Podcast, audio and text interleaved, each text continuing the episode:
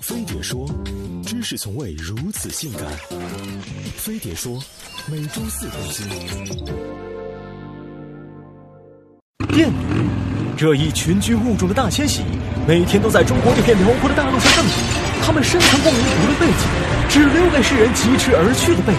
它们出生草根，属性总裁，见灯就闯，酷炫狂转。他们敢于挑战权威，与交警斗智斗勇，有心系百姓和行人护财心思。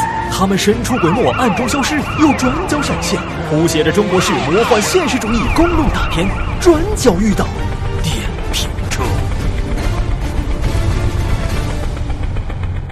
自大陆禁摩以来，两轮电瓶车这一低成本无产阶级代步神器便异军突起，迅速占领了道路的半壁江山。据统计显示，电瓶车年销售量超两千万辆。截止二零一四年，中国电瓶车保有量达一点八五亿，平均七个人就有一台。电瓶车易上手，好掌控，上到老下到小，上车就能骑，半天就能玩漂移。加上走街串巷的灵活性，更是成为外卖快递和房产中介的致富共同体。见车如见人，德玛西亚。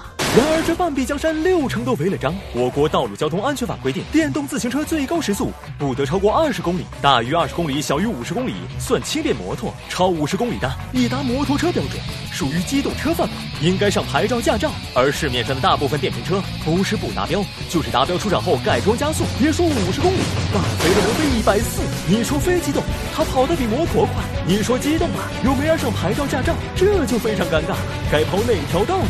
好在有些车主凭借启动快、体型小、没牌照抓不到的优势，急转弯、乱掉头、钻车缝神逆行，改装是变形金刚，超载入阿三附体，角色转换来去自如，哪里有路走哪里。绿灯是车，红灯是人，踩过斑马线又上机动道，冲关一呼百应，节奏带的风生水起，贴身而过，只留下嗖的一声。你要是绿灯直行挡了路，他们以礼来服。马没长眼睛傻？作为摩托的继承者，除了名字和摩托不一样。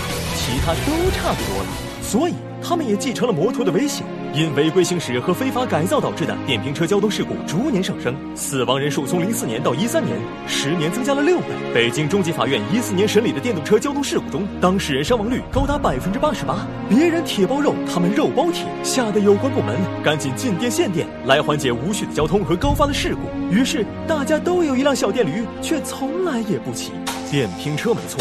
错的是人，无视任何地面交规，只服从物理定律的人，跟屁股底下几个轱辘没有关系。对待他们，只能用法律严惩，罚他个感天动地。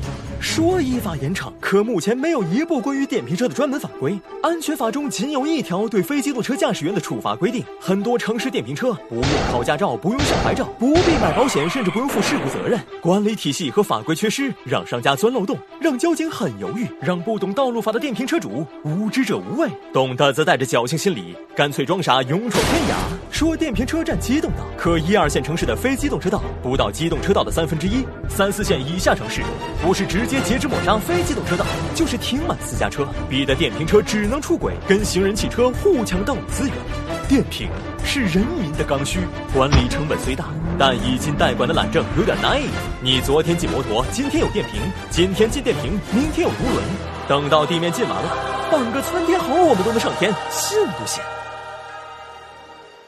接近一道声音突然逼近，那是我漫无止听无声轨迹，一场神秘，快入一只梦境。这里集体 R 只配看我的背影。所以，多少两轮的荣誉？所以，无视地心引力，从不放眼里。法拉利，布加迪，零到一百公里，谁敢与我为敌？我用天平一着，这次时间轴从不曾旋转过，